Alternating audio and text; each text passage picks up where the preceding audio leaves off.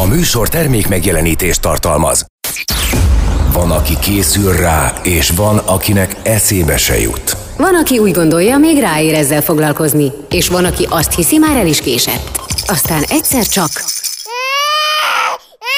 És a feje tetejére áll a világ, és hirtelen rádöbbensz. Apa lettél. Szerintem inkább anya.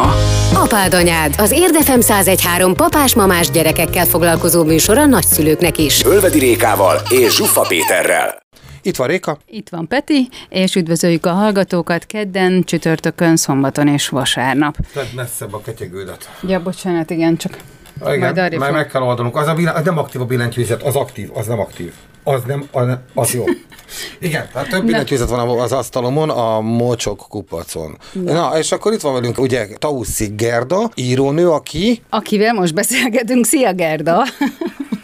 Sziasztok! Na hát jó munkásan indul ez a dolog. A lényeg itt a, a témaválasztás, hogy hogyan lehet túlélni a szakítást, és te így érdekes módon csöppentél be ebbe a dologba, már mint abba, hogy felhívjunk téged, mint illetékes személy, mert hogy te sem gondoltad, hogy egyszer valaki téged Tauszi Gerdaként fel fog hívni. Ez így van. Mi történt veled, hogy ide jutottál?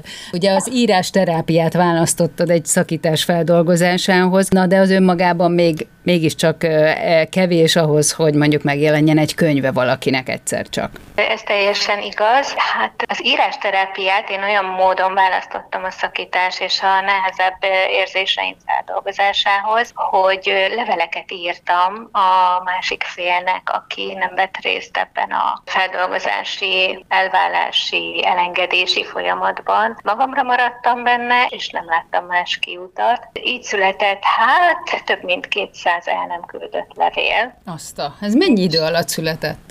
Hát, ez körülbelül egy fél éves ciklus volt.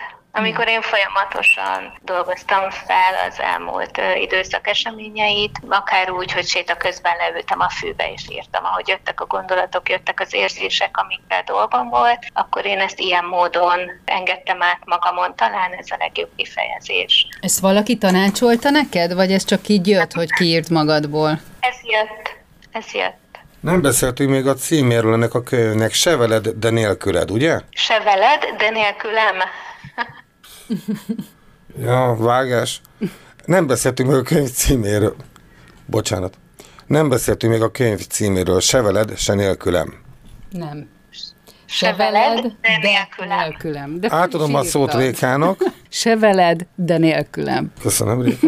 Szívesen, Peti. Na, de ezt miért hoztad föl? Hogy a hallgató tudja, miről beszélünk. Na most uh, fél év, Érika kérdezte, hogy mennyi idő alatt gyűlt össze, én biztos voltam benne, hogy egy évnél nem lehet hosszabb. Meglátásom és megfigyelésem a tapasztalat alapján egy év alatt feldolgozódnak a, a, az ilyen traumák.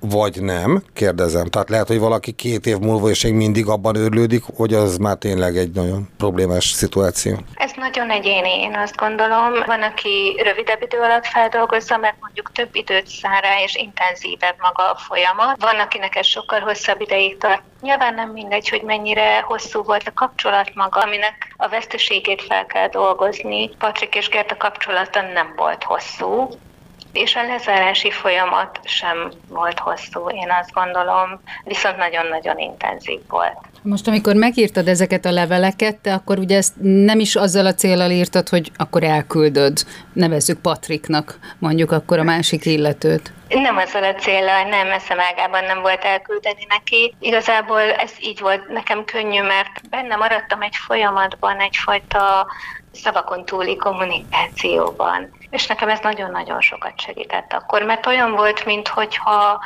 vele együtt zárnám le ezt a folyamatot, mint hogyha meg tudnám vele beszélni, illetve megbeszélném vele azokat a bennem maradt kérdéseket, mintha vála, könnyebb lenne így válaszra találnom. Uh-huh. Ezeknek a kérdéseknek a feltevésére és erről a beszélgetésére, tehát ennek a beszélgetésére nem lett volna amúgy lehetőségetek? Tehát, hogy ö, avasd be egy picit, amennyire be lehet, természetesen ilyen szűk körben vagyunk a helyzetbe, hogy mi történt, miért került sor a szakításra például? Patrik és Gerda kapcsolata valójában nem volt működőképes. Nagyon-nagyon szoros lelki kapcsolat fűzte őket össze, de ezt a valóságban valahogy nem tudták áthozni, tehát a gyakorlatban nem működtek jól együtt, és a kommunikáció sem működött köztük. És hát a szakításhoz végül az vezetett, hogy Patrik egy másik nőt választott társául, uh-huh. és én itt Gerda, vagy most már mindegy, tehát én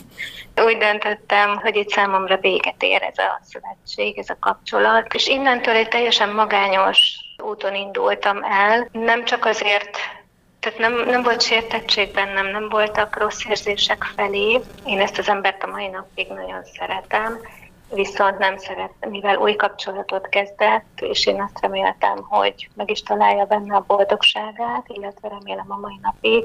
Nem szerettem volna megnehezíteni számára ezt a váltást, magát a változást, az új folyamatokat, nem szerettem volna megzavarni őt ebben. Ő amúgy tud arról, hogy benned milyen, mondhatjuk, hogy traumát okozott, vagy hogyan fogalmaznád meg, mit okozott? Megvásárolta a könyvet, úgyhogy oh. Lehet, hogy még nem, de tudni fog róla, igen. Tehát akkor magára fog ismerni. Tudja, hogy róla szól, igen.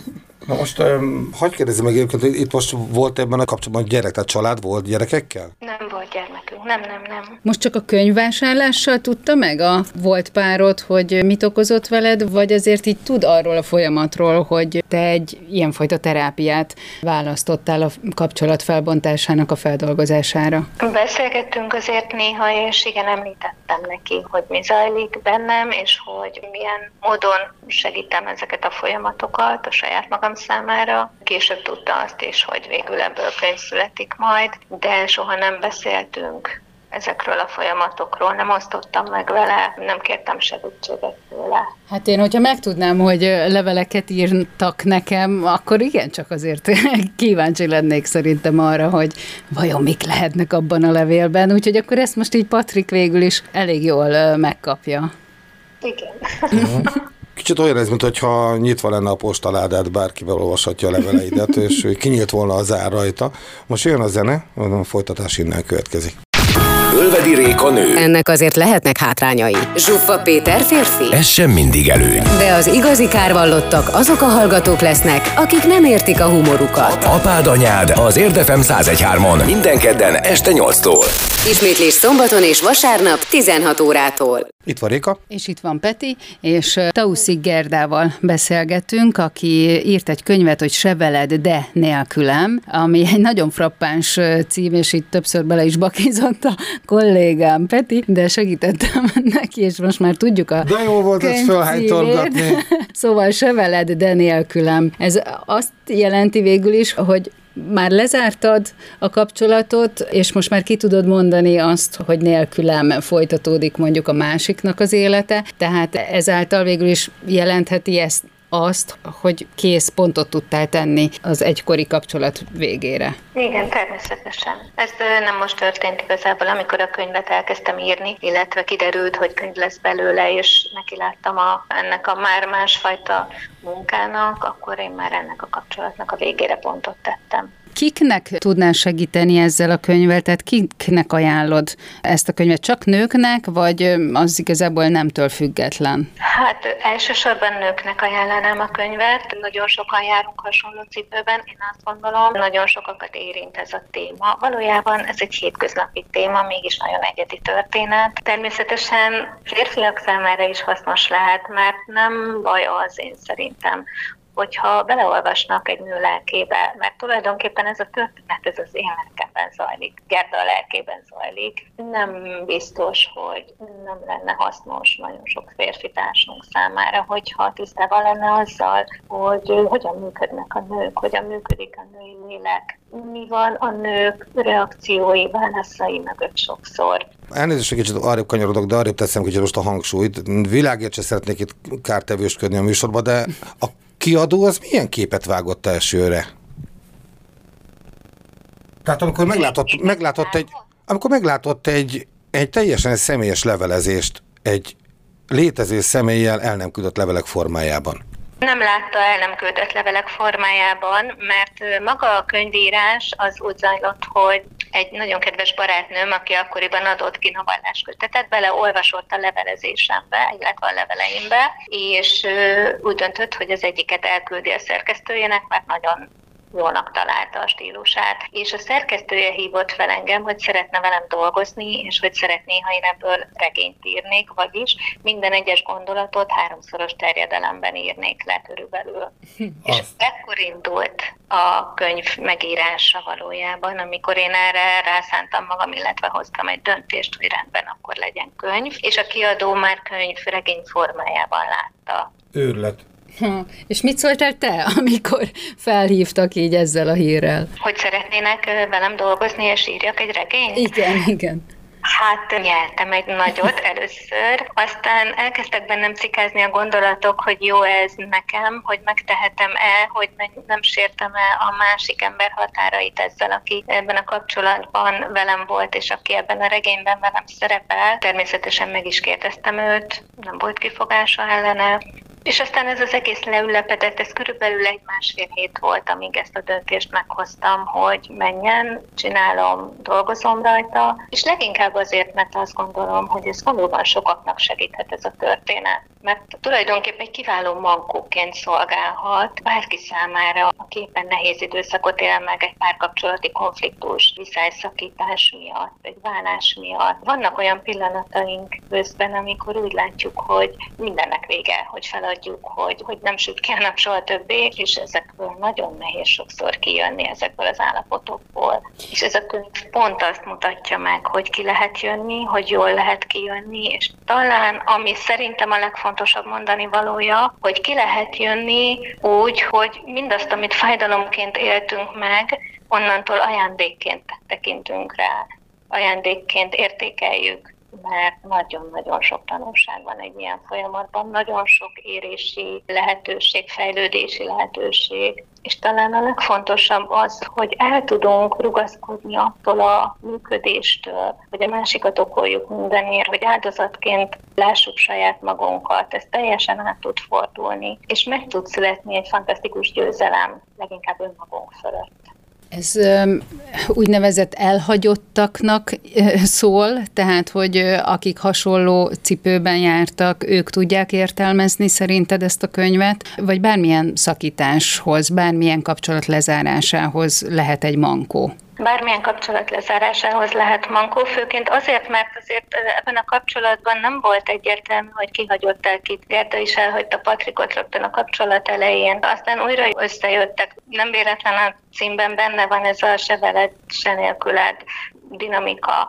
És a végén is Gerda szakított végül, és Gerda hagyta el Patrikot, amikor ő ugye egy másik nővel összejött illetve másik nővel kezdett találkozni, olyan módon, hogy végleg lezárta ezt a kapcsolatot és kilépett belőle. Mert uh-huh. azért ez tudott volna folytatódni bármilyen szinten. A rádiós én nem rádiós múltamból rádiós történeteket hoz föl, bármiről, bárkivel legyen itt műsor. És az egyik ilyen, egy rossz kijelölés, ugye Ctrl-C, követően egy jó lenyomott Ctrl-V volt a billentyűzeten. Tehát nem azt másolta be a képernyőre az általam ki szövegbe, amit, ki akartam nyomtatni, amit én jelöltem ki, hanem amit legutoljára kijelöltek, és egy komplett szakítási levelet másoltam be egy rádiós kolléganőm szakított valakivel, és ott hagyta a kontroll cén utolsóra, emlékezett a gép, mm-hmm. és a kontroll nekem meg kiadta oda, és megrökönyödve kezdtem el olvasni, aztán persze hát nyilván nem olvassa végig az ember, de hát láttam, hogy ez egy hosszú, terjedelmes, nagyon sokáig, valószínűleg nagyon sokáig írt szakító levél, amit természetesen ugye nem olvasunk el, hanem akkor ezt ott kitöröltem, csak ez úgy hirtelen beugrott nekem, hogy mikor elmegyünk otthon előtte jelöljük ki a kis nyuszit, kopizzuk be, pénzt be, és utána menjünk csak el otthonról. Jön a zene. Mekkora szerencse, hogy az élet minden területe annyira rendben van, hogy nem kell foglalkozni a megélhetéssel, sem a törlesztő részletekkel, orvoshoz se járunk, így minden időmet a családomnak szentelhetem. Mi van? Apád anyád az Érdefem 1013-on minden kedden este 8-tól. Ismétlés szombaton és vasárnap 16 órától. Réka kuncok. Én, én szűkölök, Gerda pedig figyel a vonalban. Itt van Réka. És itt van Peti, és Tauszik Gerdával beszélgetünk a Seveled, de nélkülem című könyv írójával. Mennyire változtattad meg a sztorit? Mert az, hogy most te leveleket írtál ugye a, a volt párodhoz, ilyen abszolút privát magánleveleket, amikből aztán egy folyamat által végül is egy regény született. Ez nem feltételezi azt, hogy itt minden a valóságnak megfelelően zajlik. Tehát, hogy te hozzányúltál, vagy a szerkesztők, nem tudom, voltak-e, hát, hozzányúltak ehhez a témához? Kellett formálni rajta egy kicsit? Miért kezdesz rá, hogy igen? igen, kellett formálni a történeten, főleg azért, hogy legyen a történetnek egy olvasható, élményt okozó íve, Uh-huh. Mert hát az élet olyan unalmas, szimplán, tehát kell egy kicsit csavar benne. kell egy kicsit csavar, meg hát vannak azért fiktív jelenetek is, uh-huh. meg nem történt jelenetek, események is bekerültek a regénybe. Azért is mondom azt, hogy többnyire Gerda lelkében zajlik, mert ez Gerda valósága. Tehát azért uh-huh. itt vannak olyan elszalasztott lehetőségek, amiket így meg tudtam élni ilyen módon, hogy megírtam őket, és átélhettem őket, hogy milyen lett volna, ha. De ez nem minden úgy történt a valóságban, vagy, vagy akár meg sem történt már. Tehát igen, úgy mondanám, hogy igaz történeten alapuló fiktív uh-huh. mese. Nem mese, de, de azért nem végig és nem minden szava történt, ahogy le van írva. Ehhez a történethez amúgy nevet is választottál, tehát ez a Tauszik Gerda, ez egy felvett írói név. Igen, ez egy írói név. Ez kellett ahhoz, hogy biztonságban érezd magad, vagy biztonságban tud mondjuk a volt párodat, hiszen akkor ezáltal ő se annyira beazonosítható, tehát hogy ez egy védelmi dolog neked? Nagyon kicsit védelmi dolog. Igen, azért védem a saját privát életemet, szférámat, a szeretteimet ezzel. Azon kívül ez az írói álnév az, aki a teljes figyelmével nyitottan, teljesen nyitottan az olvasókhoz tud fordulni. Tehát, hogy igen, itt bátrabb vagyok, kevésbé körültekintő, Tauszik Gerda az olvasóké. A valódi nevemen pedig a saját életemet élem. Egyébként a névválasztásnak is van jelentése, szimbolikája is számomra, mégpedig elég fontos jelentése. A Gerda az a hókirálynő Gerdájából jött az ötlet, mert hiszen a kis főhősnőnek a küldetése az volt, hogy felmelegítse a barátja szívét, mint tudjuk, és hát a könyvbeli Gerdának is ez volt a célja, végül kevésbé sikerült is elérnie. A Tauszik pedig egy nagyon-nagyon kedves idősházas pár neve, akik eh, borzasztóan szerettek engem, mikor kislány voltam, és mivel nem született gyermekük, szerettek volna örökbe fogadni, a nevükre venni. Az édesanyám nekik dolgozott, és megkérték, hogy a nevükre vehessenek, de élhettem volna továbbra is a családommal, csak minden szünidőnek a felét már töltöttem volna. És hát az édesanyám ebben nem egyezett bele, viszont engem nagyon meghatott ez a történet, hogy egy vadidegen kislányt ennyire tudtak szeretni, és az egész életművüket ráhagyták volna, és hát egyfajta kegyeletből talán ilyen hm. módon felvettem a nevüket. Most végigfutott rajtam a hideg, uh-huh. ahogy ezt így hallom. Ők már nem élhették meg ezt a könyvet? Nem, sajnos nem. Hm. De milyen szép, hogy végül is. Igen. Végül is igen, a nevükre igen. vettek valamilyen. Végül is a nevükre vettek, igen. És van ebben a történetben még egy nagyon-nagyon érdekes csavar. A kiadó, a bioenergetik kiadó tulajdonosa ismerte ezt a idős házas párt és ő gyerekkorában találkozott is velük, mert amikor találkoztunk, hogy átbeszéljük ugye a kiadásnak a menetét, a részleteit, és rákérdezett, hogy honnan ez a Tauszik név. És mondtam, és így felcsillant a szeme, hogy a Tauszik néni és a bácsi, hát én ismerem őket, hogy ismertem őket. Hát ez egy olyan fantasztikus véletlen volt számomra, hogy hát, te... szinkronicitásnak. Ja, ja, ja, Jung itt van. Igen, te banki kockázat elemzőként dolgozol, tehát végül is ennek esélye lehet bármikor. Ez de szép. De egyébként, ha véletlenül kiszabad kacsintanom, hogy nagyon rövid történettel, akkor hagyd mondjam el, hogy egy üzleti tárgyalásra, fontos megbeszélésre vittem a feszültséget oldandó pemetefű cukorkát. Mikor vesz az ember pemetefű cukorkát? Hát soha gyerekkorunkban ettünk ilyet, ugye?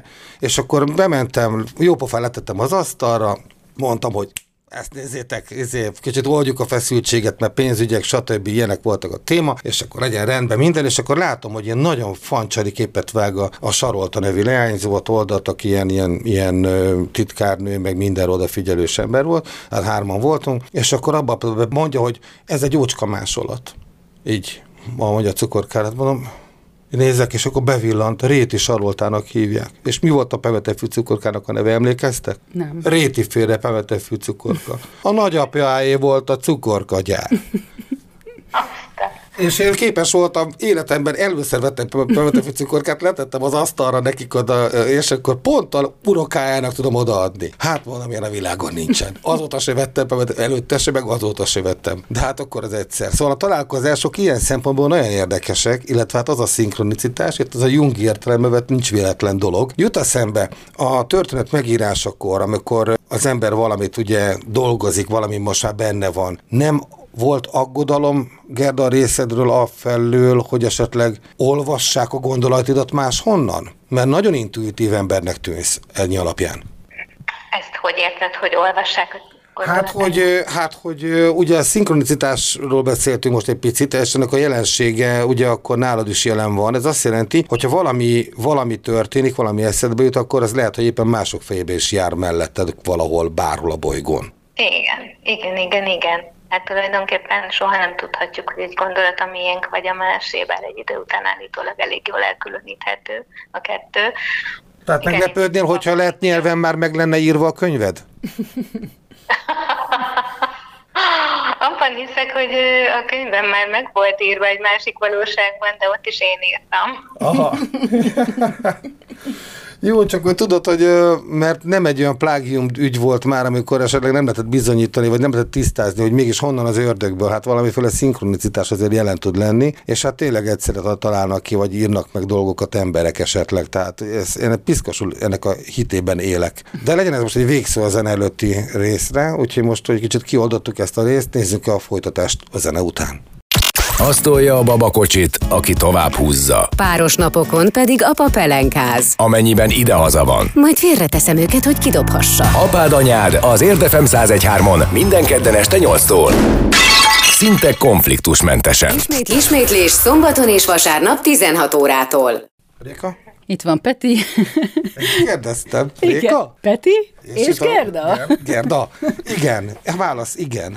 Tauszik Gerdával beszélgetünk a Seveled De nélkülem című könyv szerzőjével, és ugye ez az első regényed most került novemberben talán ugye a, a boltokba. Lesz folytatás, vagy ilyen első regényes író maradt? Mert ugye ebbe csak így belecsöppentél hirtelen. Ebbe csak belecsöppentem, viszont imádom, imádtam az egész folyamatot, és nagyon rákaptam az ízére. Mondjuk mindig is szerettem írni, de korábban csak szépségipari és sminkes szaklapokban publikáltam, mert sminkesként is működtem, nem olyan rég még, meg még most is időnként saját örömömre. Szóval nem tudtam abba hagyni. és nem, van, van utóélete? Hogy? Van utóélete Gerda és Patrik kapcsolatának? Gerdának van utóélete. Aha. és már írom a folytatást, igen. És az most miről szól, ha ebbe így bele lehet tekinteni előre? Leginkább arról szól, hogy Gerda milyen módon tudja, tudta hasznosítani mindazt, amit a Patrikkal való kapcsolatában kapcsolatán keresztül megtanult önmagáról, az életről, a férfiakról, illetve képes-e megnyitni még a szívét újra egy másik férfi felé. Uh-huh. Tehát akkor tanulva mindabból, amiket eddig megtapasztal, de akkor itt nem csak ez a kapcsolat, ami ugye így a könyvben megjelenik, hanem igazából az összes korábbi kudarcok vagy tapasztalatok benne lehetnek a jövőben. Benne lehetnek, és benne is vannak, igen. De a Patrikkal való kapcsolat egy nagyon komoly életszakasz zárásával indult. Milyen életszakasz? Bocsánat, mert elment. Komoly, egy komoly, hosszú életszakasz lezárásával indult a Patrikkal való kapcsolat találkozás, és mint ilyen nagyon meghatározó is volt. Tulajdonképpen kifordította Gerda életét a négy sarkából. Úgyhogy a következő kötetben azért még visszacseng majd ez a kapcsolat, ennek a hatásai, és maga Patrik is, mert azért Gerda tartotta a kapcsolatot valamilyen szinten vele, természetesen tiszteletben tartva az új kapcsolatát, tehát hogy, hogy ezt a fajta kapcsolattartást még csak barátinak sem igazán hívnám. De vissza-vissza cseng. Uh-huh. Az új kötetben meg fog jelenni újra. Ugye te nem pszichológus vagy, mondtam, hogy ilyen banki kockázatelemzőként dolgoztál így privátilag. Nem tudom, hogy milyen besorolása van ennek a regénynek. Mondtad, hogy ugye valós történet alapján egy fiktív történet, de hogy ez egy szerelmi regény, vagy hova van besorolva, mennyire vehetjük ezt úgymond komolyan, mint mondjuk párkapcsolati segédeszköz? Hát a Libri romantikus regény kategóriába sorolta a könyvemet, ezzel együtt azt gondolom, hogy nagyon sok pszichológiai tartalmú szöveg van benne, és mivel én coach is vagyok, életvezetési és párkapcsolati coach végzettségem is van, azért ez át átszövi a uh-huh. fajta gondolkodásmód, illetve az ezzel kapcsolatos tapasztalataim a könyv egészét. Uh-huh.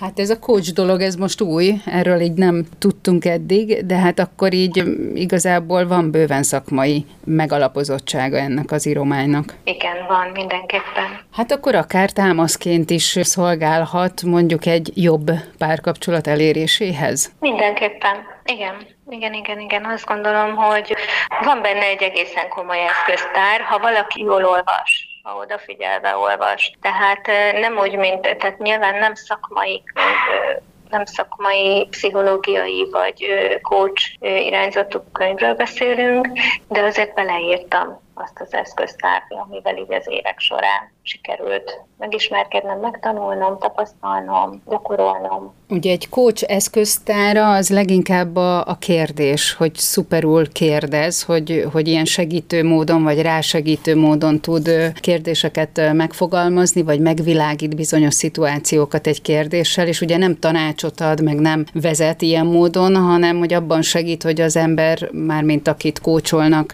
saját maga rájöjjön bizonyos dolgokra, működésre. Az a coachnak a feladata a kliens saját erőforrásainak a feltárása. Abban támogatjuk az ügyfelet, hogy választ kapjon, illetve megválaszolja a saját kérdéseit mert minden kérdésre ott van bennünk a válasz. És akkor ez a könyv mondhatni egy ilyen ebben az önismeretben, vagy a saját gazdaságunkban, saját értékünkben segít elmélyedni, vagy azt felgöngyölíteni? Olyan értelemben igen, hogy bárki, tehát hogy ebben a férfiben és ebben a nőben bárki önmagára ismerhet, hiszen hétköznapi emberekről beszélünk. És Gerda fejlődési útja bárki számára szolgálhat, akár jó, akár rossz példával, mert benne van ez is és az is, egyet a követel hibákat követett el, nem egyet, és rá is lát erre, tehát nagyon sok önreflexió van ebben a regényben, és ilyen módon szerintem ezt követve vagy ezt felismerve bárki saját magán is alkalmazhatja ezeket az eszközöket. Tehát, hogy segíthet bárkinek abban, hogy jobban rálásson önmagára. Sőt, abban is, hogy egyáltalán akarjon rálátni önmagára, szembe merjen nézni saját magával. Miközben végül is egy ö, privát levelezésbe csöppenünk, tehát még ebből a szempontból izgalmas is, hogy végre bele lehet valaki életébe így látni, és akkor csámcsoghatunk a, a privát levelezésén. Igen, hát egy, egyébként maga a levélforma nem annyira jön át, hiszen ugye regényé lett ez bővítve, kerekítve, uh-huh. mind stílusában, mind szerkezetét tekintve. Egy-egy levél maradt meg szinte levélformában, de nem érezhető az, hogy itt egy levelezést olvasunk, itt inkább az egész történet úgy jön át, hogy Gerda mondja el Patriknak, uh-huh. hogy történt valójában velük. Visszajelzéseket kaptál már a könyvről? Igen.